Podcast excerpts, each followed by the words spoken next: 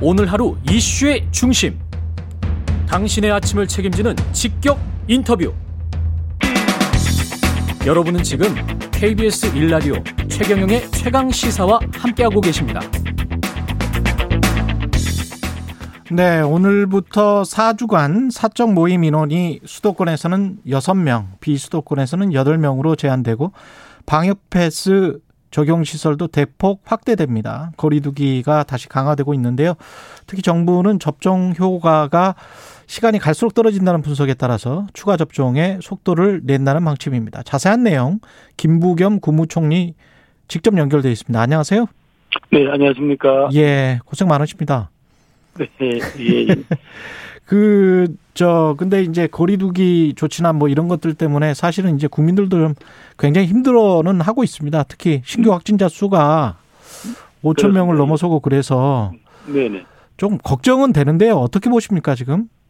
뭐, 예, 그래도 지금 요, 요 고비, 특히 오미크론이라는 새로운 변이를 막아내면서 예. 국민들에게 이제 아까 그 백신 효과가 좀 떨어지는 분들한테 음. 어, 빨리 추가 접종을 서둘러서 어, 국민들을 보호해야 되는 그런 절박한 과제가 있고요. 특히 예. 이제 그동안은 조금 어, 청소년청에 대해서는 어, 이렇게 권고 수준이었는데 음. 조금 그거보다는 좀 어, 더 강한 호소를 해야 될 것 같습니다. 예. 어, 왜- 왜냐하면 결국 이제 코로나라는 게 결국은 아, 한번 저 경험을 해서 지나가거나 예. 혹은 백신 효과로 어, 어느 정도 면역을 하기 전에는 결국은 어, 아직까지 접종하지 않은 사람들을 상대로 이게 어, 바이러스가 창궐을 하는 거거든요. 예.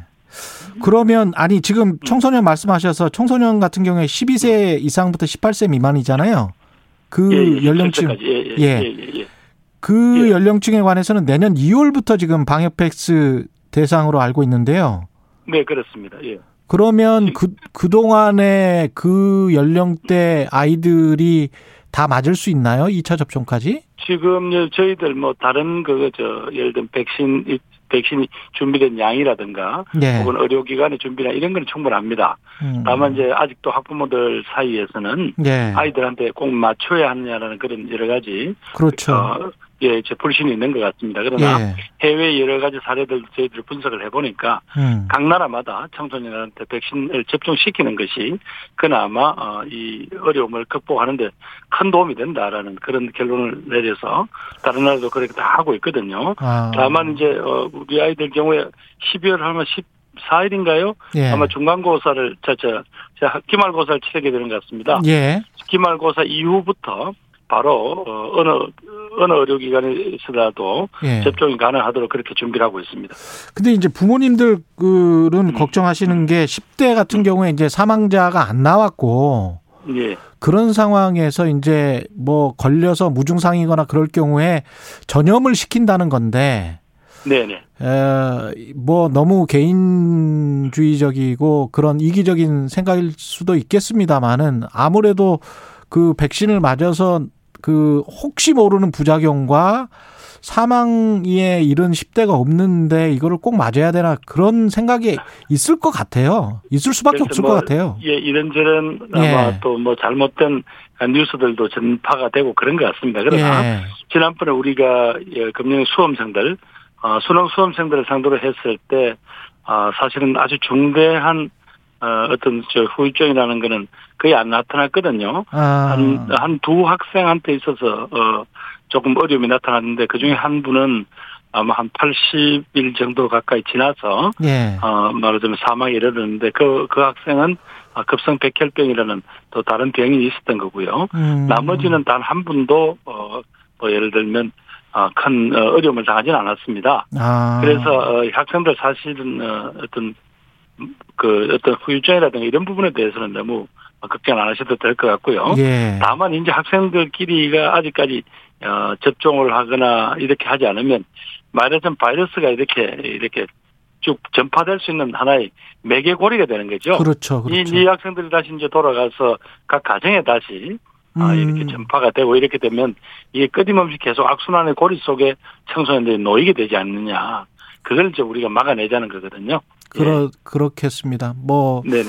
할아버지 할머니한테 손자가 그렇습니다. 만약에 유행을 시켜버리면 그것도 참 안 좋은 일이니까요. 예. 그것도 이제 본인도 모르는 사이에. 그렇 본인도 문제는. 모르는 사이에. 본인은 예, 본인은 별 자격증사도 없으면서 그런 결과를 가져오니까 예. 이거는 막아내야 되지 않겠냐 예. 그런 생각입니다. 예, 예. 지금 오미크론 국내 확산 상황은 어떻게 보십니까?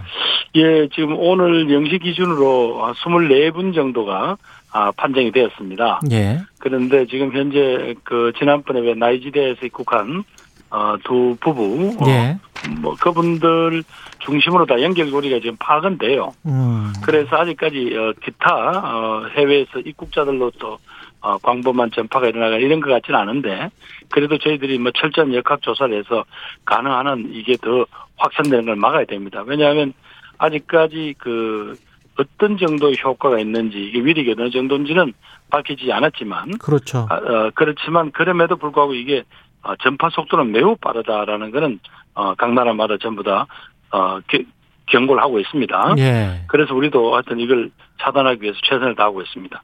그 오미크론 같은 경우에 지금 아직 안 알려졌지만 말씀하신 대로 그럼에도 불구하고 이 돌파 감염도 쉽게 된다고 하면 백신 무용 백신이 필요한가 뭐 이렇게 생각하시는 분들도 있거든요. 그래도 각 나라마다 왜 음. 전부 이런 고민을 안 하겠습니까? 예. 그랬을 때 어떻게 되든 이게 변이가 일어나고 하더라도 백신 접종의 효과 자체는 그건 분명하다. 음. 특히 어, 위중증이나 혹은 사망으로 가는 것을 차단 아. 효과는 아주 그건 분명하다. 예. 그렇게 다들 이야기를 하고 있습니다. 예. 그래 예. 그 지금 병상 가동률이 좀 심각한 수준인 것 같은데요. 서울이나 네네. 수도권은 거의 포화에 이른 것 같고 앞으로 대규모 병상 어떻게 마련할지 이런 계획 같은 거는 혹시 있나요, 정부가? 네, 저희들이 뭐 지난달에 이제 행정 명령을 내려서 각 병원에다가 이제 지시를 했는데 그게 그동안 이제 준비하고 하는 데는 한 달 정도 걸렸어요. 예. 그래서 저희들이 연말까지 이제 한 2,700여 개 어, 병상을 만들겠다고 했고 지금까지 보니까 주말까지 하니까 한 2,400여 개 병상이 확보됐더라고요. 음. 결국은 지난번에 국민들께 보고 드린 대로 하루에 한 만 명 정도 확진자가 나오더라도 예. 감당할 수 있는 수준 거기까지는 저희들이 준비를 하겠습니다. 음. 그 재택 치료와 관련해서도 지금 현재는 재택 치료라기보다는 재택 관찰이다 이런 비판이 나오고 있고요. 관련해서 1인 가구가 지금 한 40% 정도 되는데 1인 가구 같은 경우는 재택 치료를 하다가 혹시 좀 안 좋아지면 어떻게 해야 되나 이런 걱정도 있단 말이죠. 어, 예, 그래서 이, 저희들이 예. 그분들을 그냥 이렇게 어, 재택 치료라고 해서 집에 내팽개쳐 두는 게 아닙니다. 예. 어, 이저 의료기관하고 1대1로 서로 간에 연계를 통해서 하루에 세 차례 계속 어, 이렇게 체크를 하거든요. 예. 산소 포화도는 어떤지 무슨 다른 증상은 없는지 그리고 그 상황을 계속 의사 선생님이 누군가 계속 모니터를 합니다. 그러다 음. 조금이라도 이상을 하면 반드시 저희들이 어 외래 진료라든가 어, 또 응급 조치를 할 수 있도록 그렇게 하고 있습니다. 그리고 예. 아까 1인 가구 등 여러 가지 어려움을 어, 있는 분들 대비해서 생활지원금을 추가 지급하는 등뭐 음. 이런 방법을 지금 어, 저희들이 준비하고 있습니다. 예. 정부가 지금 방역 패스를 전면적으로 확대 적용키로 했습니다. 근데 이 방역 패스하고 그 미국이나 유럽에서 논의되고 있는 뭐 방역 의무화하고 좀 다른 겁니까? 같은 겁니까? 어떻게 보세요? 방역 의무화가 되면 예. 어떤 형태로든지 방역에 백신을 맞든가 하는 어, 그런 항체 형성에 대한 무슨 증명을 하기 전에는 음. 다른 일체 모든 어, 뭐 사회 활동을 못하게 하는 건데요. 음. 우리 사회는 그렇게까지 갈 수는 없으니까. 예. 그래서 방역 패스 그러니까 접종했던 어떤 그런 어, 어 근거를 들이대든가 예. 아니면 이분이 뭐 항체 형성을 했다라는 어떤 저뭐 예를 들어 한번 앓고 지나갔다는 걸 대든가 아니면 이분이 다른 어떤 질환이 있어서 음. 이분은 아 백신을 접종할 수 없다든가 혹은 아 48시간 전에 어, 이루어진 아 48시간 이내에 이루어진 아, 소위 그 PCR 검사 예. 결과 요거 어느 하나만 음성 거기에서 PCR에서 음성 확인 등 어느 하나라도 이제 준비를 하면 되니까요. 음. 사실 저희들은 어떤 국민들이 가지고 가지고 계실 그런 여러 가지 불편함을 가능한 최소화하되 음. 그러나 방역이라는 거는 우리 모두가 국민들이 함께 동참하지 않으면 이게 의미가 없거든요. 예. 예, 그래서 이렇게 하는 거니까 국민 여러분들께서 이 상황을 이해해 주시고 음. 어, 여기 모두 다 함께 더 동참해 주시기를 호소드립니다. 그 방역 의무화를 하는 다른 나라들 같은 경우 독일 같은 경우에는 아예 백신을 마- 맞지 않은 사람들 같은 경우는 출입을 외출을 제한을 한다고 하더라고요. 그 예, 그렇죠. 아예 활동 자체를 사회 활동 자체를 사실상 못하게 하는 못하게 하는. 거죠. 예, 예, 우리는 이제 그렇게까지는 할 수 없으니까 아. 예, 이렇게 하는 겁니다. 예, 예. 우리는 뭐 식당 갔을 때 뭐 2차 접종을 했느냐 그 정도에서 6명 수도권 6명, 8명 그 사이를 지키게 하는 그 정도기 때문에 방역 의무화 정도는 아니다. 예, 그 예. 정도는 아니지만 예. 점차 점차 다중이 이용하는 시설에는 이 방역 패스를 아, 확대 적용할 수밖에 없는 상황이지 않습니까? 예. 그래서 예를 들면 이제 영세 어, 음식, 음식점이나 카페 등 또 이 영세업자들은 그 이런 이른바 우리가 쓸 수 있는 백신 접종했다는 앱을 활용할 수 있는 또 시설이 부족한 데도 있잖아요. 예. 그런 쪽에는 어떤 형태로든지 저희들이 지원을 해서라도 예. 어, 이렇게 전부 다 방역 패스를 어, 좀 적용을 확대하기로 그렇게 지금 저희들이 방침을 잡고 있습니다. 예. 그, 이 코로나19가 계속 퍼지면서 지금 확진자 숫자가 늘어나고 특히 이제 청소년들 확진자 숫자가 늘어나서요. 예. 전면 등교가 시작된 지 지금 2주 정도가 지났는데 3주 정도 돼 가는데 만약에 더 늘어나면 혹시 전면 등교 방침이 바뀔 가능성이 있습니까? 아, 우리가 왜 이제 전면 등교를 결정했습니까? 결국은 이제 이 코로나 19가 장기화되니까 예. 학생들이 학교 생활이라는 걸 못 해보잖아요. 음. 그럼 이렇게 되면 단순히 학습 격차뿐 아니라 사회성이라든가 정서적인 결손 이런 것들이 매우 심각합니다. 음. 그래서 어떻게든 어, 어렵지만 이 아이들을 전면 등교시키는 것도 중요한 어떤 국가의 의무나 어, 교육의 목표가 되었습니다.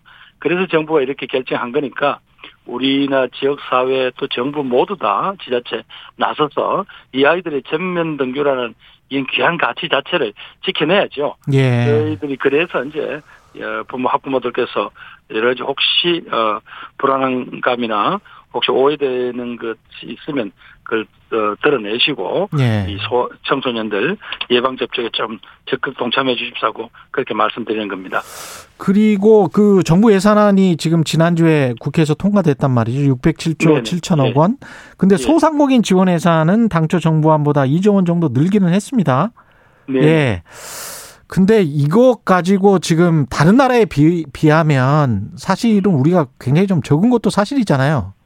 네네 그렇습니다. 뭐 예. 충분하진 않지만 그래도 어, 저희들이 지금까지 쭉한 아, 2년 동안 가장 피해가 집중된 분들이 소상공인 자영업 하시는 분들이잖아요. 예. 그분들의 그동안 몇 차례 충분하진 않지만 계속 지원해준 그 규모 또 그보다는 아 이번에 이제 이 손실 보상의 대상이라고는 아니지만 예. 그런 데 분들을 도와주기 위한 어, 다양한 어떤 정책적인 어, 내용들이 들어 있습니다. 아, 그렇군요.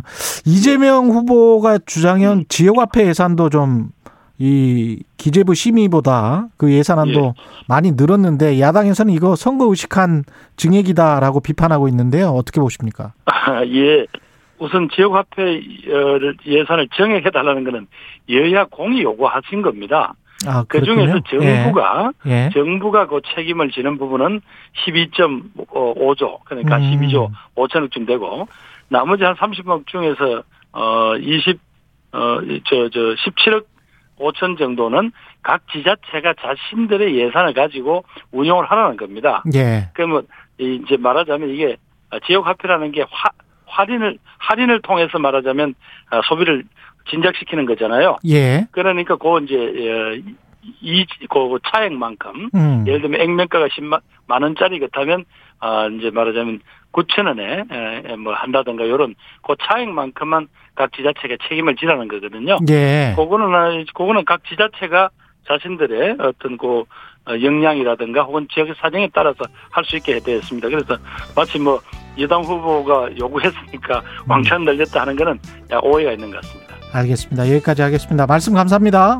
네네 고맙습니다. 예, 김부겸 국무총리였습니다. KBS 라디오 최경영의 최강사 1부는 여기까지고요. 잠시 후 2부에서는 최고의 정치 더불어민주당 진성준 의원 국민의힘 성일종 의원 만납니다.